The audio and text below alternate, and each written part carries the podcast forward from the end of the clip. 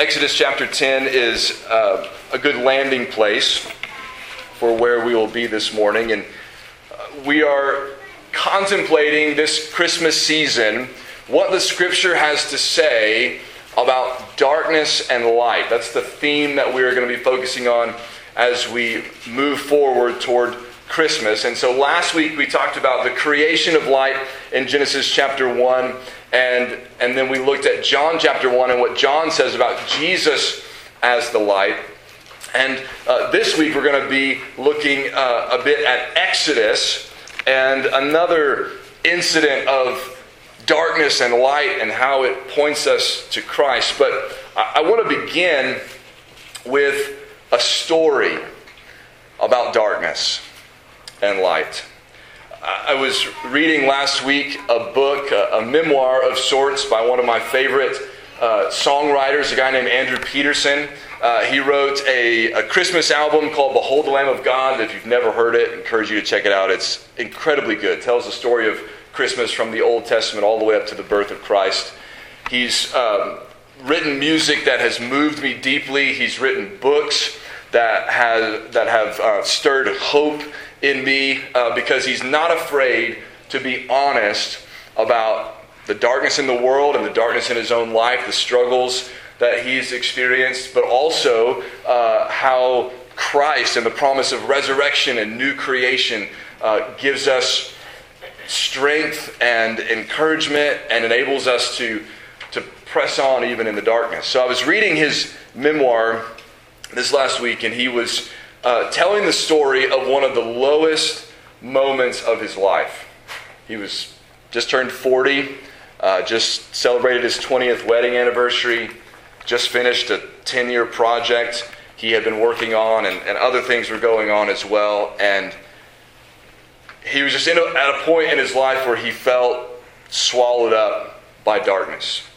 He was um, at a church where he was going to be performing a concert uh, that night, and uh, he uh, was just um, struggling, sorrowful, I think. And so before the concert, uh, he ducked into a closet uh, there at the church, and, and the door was just cracked a little bit, and he was praying desperately for God to give him some light, to give him some hope, to give him some encouragement. He was pleading with God to help him. And while he was in that closet praying to God, somebody walked by, no doubt having no idea he was in there, and shut the door. Now you can imagine what that felt like. Right? If, I, if I remember it correctly, he, he said it felt like God had shut the door on him. Like God had closed him in in the darkness. Now, I tell you that story in part to keep me from giving you easy answers in the sermon this morning. Right, because we're going to talk about the reality of darkness. Right? And, and I want to give you the hope of light. But I don't want to do it in a way that makes it sound like God has a light switch. If you just follow these three steps, boom, the light will shine into your life and everything will be fine again. Because that's not how it works. And that's not what the Bible says. I suspect that some of you have been in a place like Andrew Peterson was, where you felt surrounded by darkness and maybe even felt like in the midst of your desperate cries for God to give you light, it just got darker. Maybe some of you feel a little bit like that right now. It's Christmas. We're supposed to be happy. We're supposed to be joyful. But your heart is heavy. Your burden does not feel light. And you're hoping that you could get some light to shine on you. I want to tell you this morning that it's okay to feel that way and that there's hope for you and for me. Because God is light. And he never leaves or forsakes his people. But we can't make the lights come on whenever we choose. There's no easy way to cause the light to dawn in your heart. But there are things we can do to put ourselves in the path of the light, and there are promises that we can cling to to remind us that God will not leave his people in the dark. So let's look together at the book of Exodus. we'll come to chapter 10 in just a minute, but I want to start by reminding you of something that happens in Exodus chapter 5. We know the story of the 10 plagues, of Israel's deliverance from Egypt, uh, and the Passover and all that, but often we forget how things got started. We know that God spoke to Moses at the burning bush. God knew about Israel's suffering, their hardship, their enslavement, and God told Moses that he wanted him to go to Pharaoh. God was about to deliver the Israelites. He was going to bring them out of their slavery in Egypt and he was going to take them to the promised land. But what we often forget is that when that process started, in chapter 5, Moses goes to Pharaoh and says, Pharaoh, you've got to let my people go, God says, so they can go and worship me in the wilderness. And Pharaoh, we know throughout the story, he says no over and over. He hardens his heart. But here at the beginning, he says, You know what? If you guys are thinking about leaving to go worship in the wilderness, I must not be giving you enough work to do. You must have too much free time on your hands if you're thinking about going to worship. So here's what we're going to do now. I've been making you make bricks with mud and straw. You're still going to make bricks, but now you're going to get your own straw. And you're going to make the same amount of bricks you've always been making. The leaders of Israel hear that news and they think there must be some kind of mistake. Surely Pharaoh is not expecting us to make the same amount of bricks without supplying us with any straw. So they bring their complaint to Pharaoh and they find out that's exactly what Pharaoh is saying. And so they speak to Moses toward the end of chapter 5 in verse 21 and they say to Moses, The Lord look on you and judge, because you have made us stink in the sight of Pharaoh and his servants, and have put a sword in their hand to kill us. Moses, you have just made things so much worse. I mean, it was bad, but now you're trying to fix it, and it's it's not getting any better. It's getting worse. And so Moses, it says, Moses turned to the Lord and said, Oh Lord, why have you done evil to this people? Why did you ever send me? For since I came to Pharaoh to speak in your name, he has done evil to this people, and you have not delivered your people at all. So here are the Israelites in slavery in Egypt, being oppressed by a powerful Pharaoh. And God says, I've got good news, I'm going to deliver you. But before it gets better, it gets worse. It gets worse for the people of Israel, who now are having to make bricks without straw. It gets worse for Moses, who's being told by the people that he's supposed to lead. Basically, we want God to judge you, like or God judge between you and us. You're you're making this hard on us. And so Moses is saying to God, What are you doing? Why is it happening this way? I thought you were going to deliver us. You're not doing that. It's important for us to remember that even when God is at work, even when God is working for our deliverance, even when God is working for our good, things around us, things with us might get worse before they get better. Don't despair when things get bad. Don't think that because they're getting bad, God must not be there or God doesn't care. Sometimes when God starts to work, things get hard. But then they get better.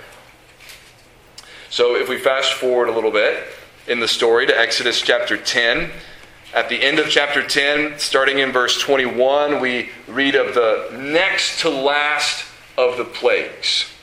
Uh, the last plague, of course, is the death of the firstborn son, and, and, and with that comes the, the Passover, the slaughtering of the lamb. So the blood is placed over the doorpost of uh, the houses of Israel so that the firstborn sons will um, be passed over from Israel's family and that they will be saved, and then the people get to go out.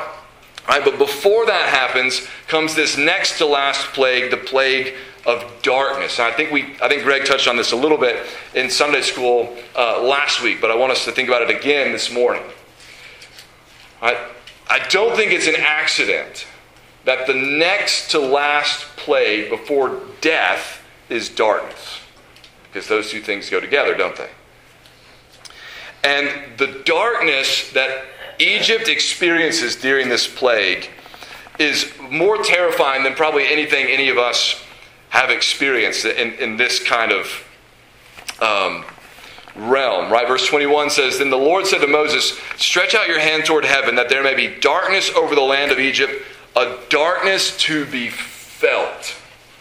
Now, we, we've probably all been in some dark places. I don't know if there's ever been any place quite that dark. A darkness to be felt. Verse 22 says that Moses stretched out his hand toward heaven, and there was pitch darkness in all the land of Egypt three days. And then verse 23 says, They did not see one another, nor did anyone rise from his place for three days. It is a terrifying darkness. It is a paralyzing darkness. They can't go anywhere because they can't see anything. They're cut off from everyone and everything, swallowed up in the darkness, and this is a darkness of judgment. Right? That's something else the Bible connects to darkness, right? Is judgment. That's what's happening to Egypt here. God is bringing judgment upon them because Pharaoh won't let his people go. But it says at the end of verse 23 but all the people of Israel had light where they lived. So Egypt is swallowed up in darkness, but Israel has light. Why does Israel have light? Because Israel is good? No. Because Israel is God's.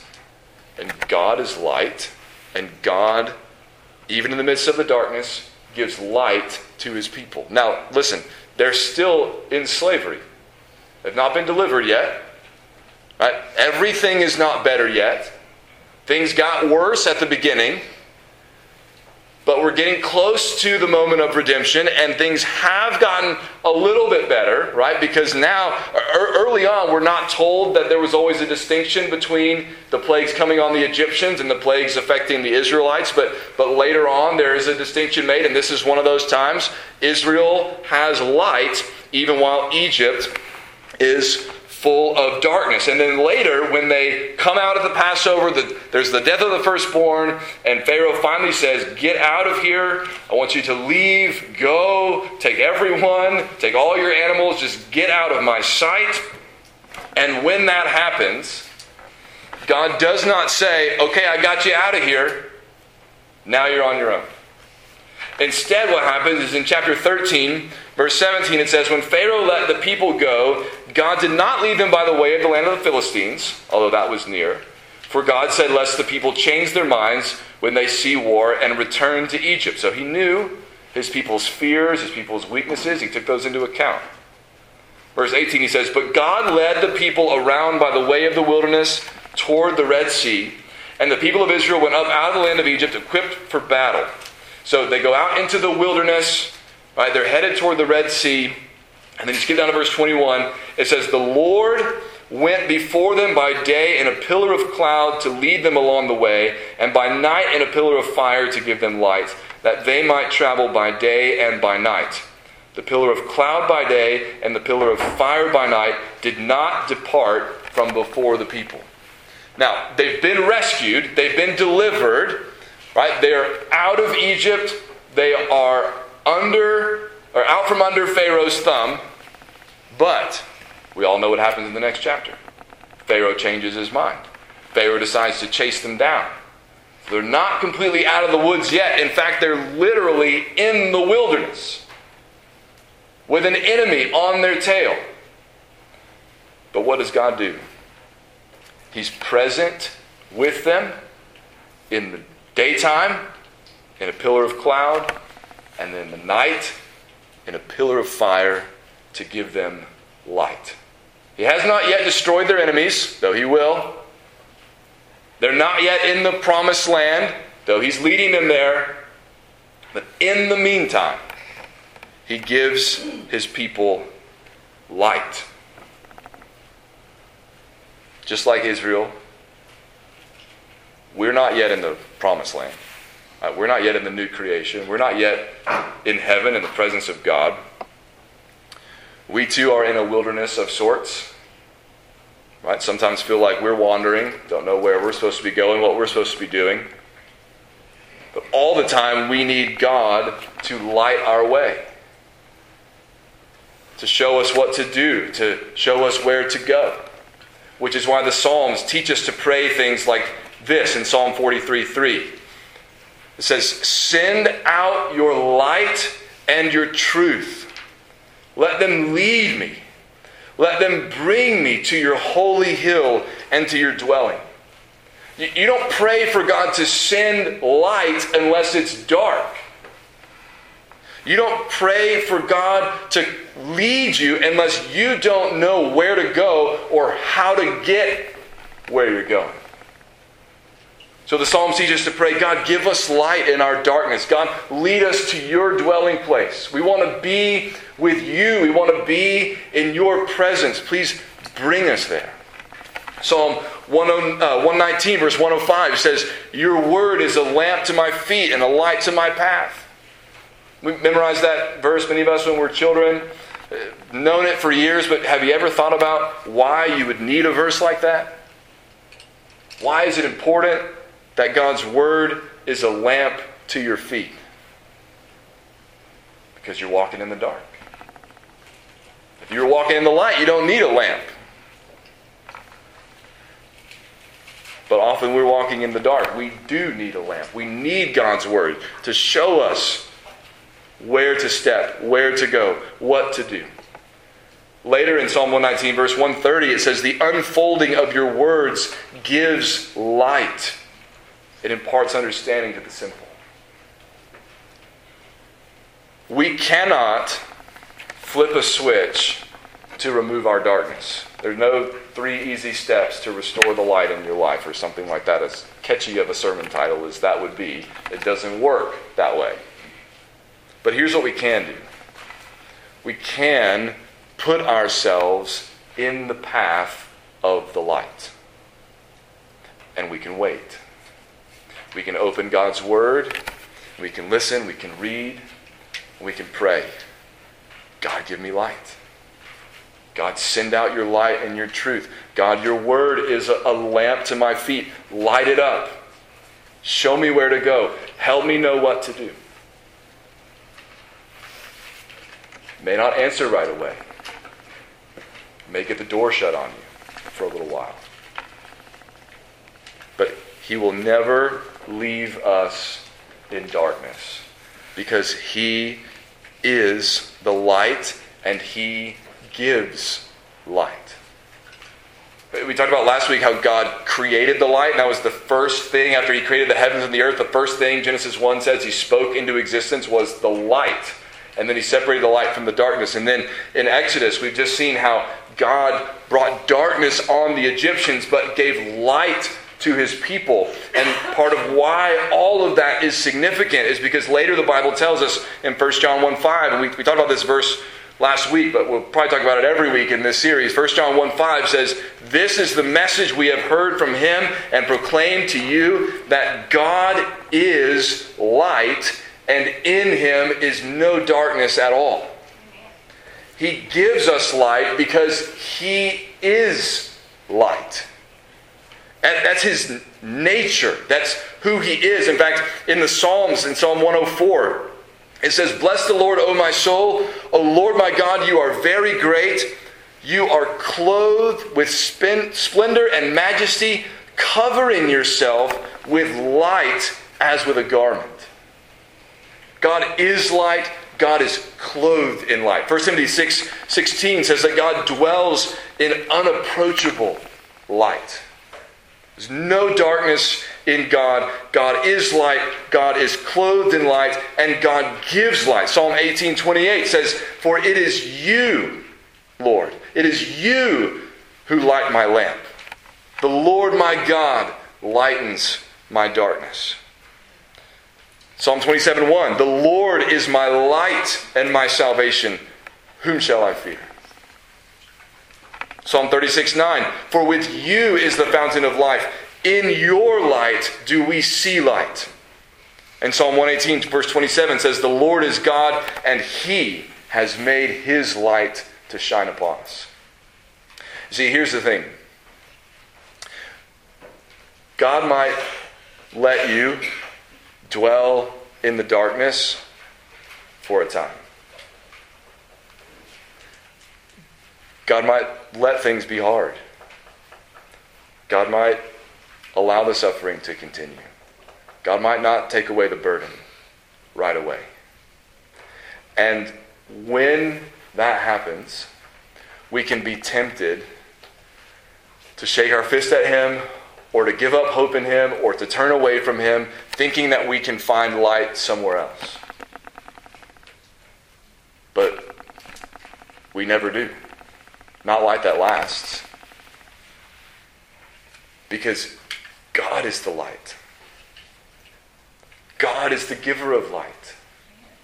God is the one who sends the light. God is the one who lights our path. And sometimes we might have to wait for Him Wait for Him to shine that light into our life, but we know we're not going to find it anywhere else. It's just like Jesus and His disciples in John chapter 6.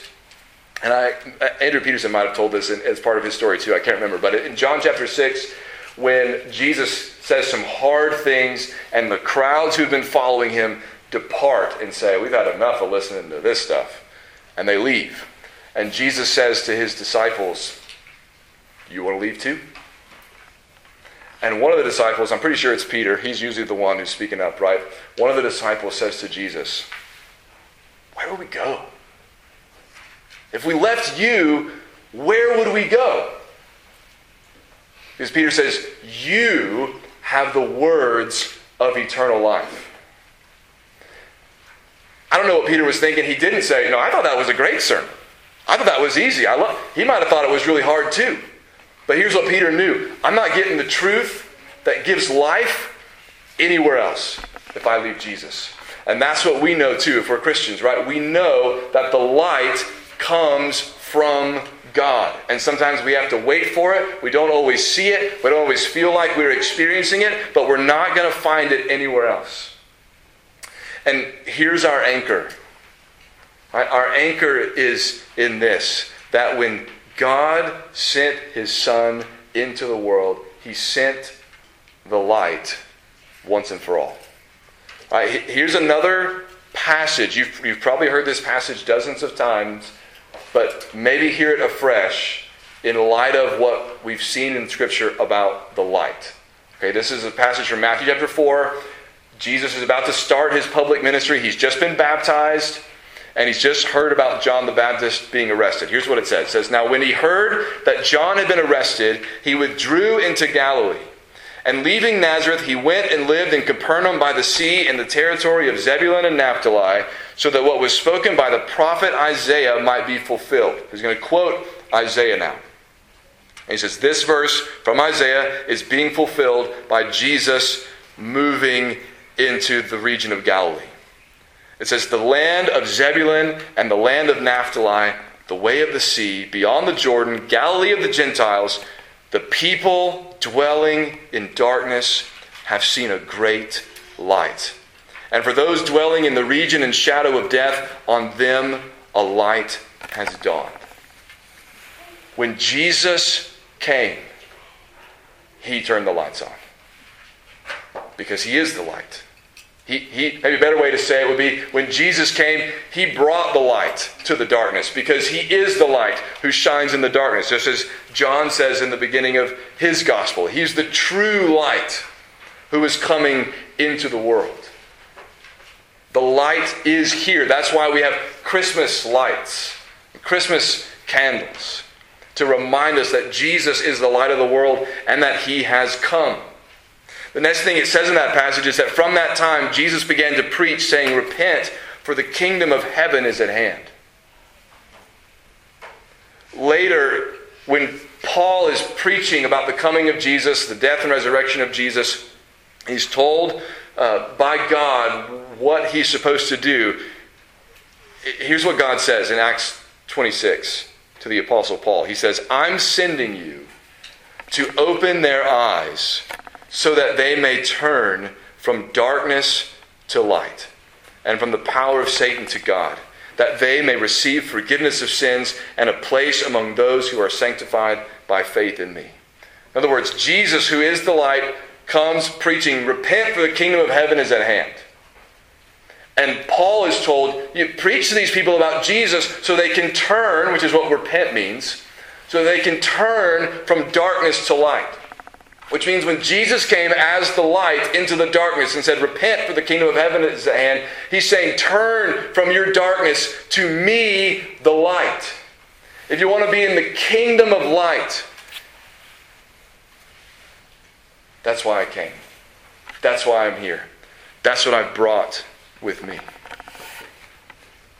That's why we preach the gospel. That's why, if we're not a Christian, we would encourage you to turn to Jesus we're not saying, you should be able to tell from this sermon, we are not saying if you turn to Jesus, all your problems will go away, or that your life will be easy, or that everything will be great. Following Jesus is not all sunshine and rainbows. But Jesus does say that He's the light of the world, and that if you follow Him, you'll not walk in darkness, but have the light of life.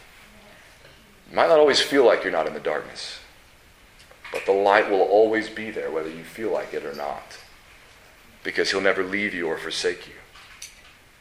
Peter says in 1 Peter 2 9 about those who have trusted in Christ, those who belong to Christ, he says, You are a chosen race, a royal priesthood, a holy nation, a people for his own possession, that you may proclaim the excellencies of him who called you out of darkness into his marvelous light. Now, you may not have a pillar of cloud and fire going before you.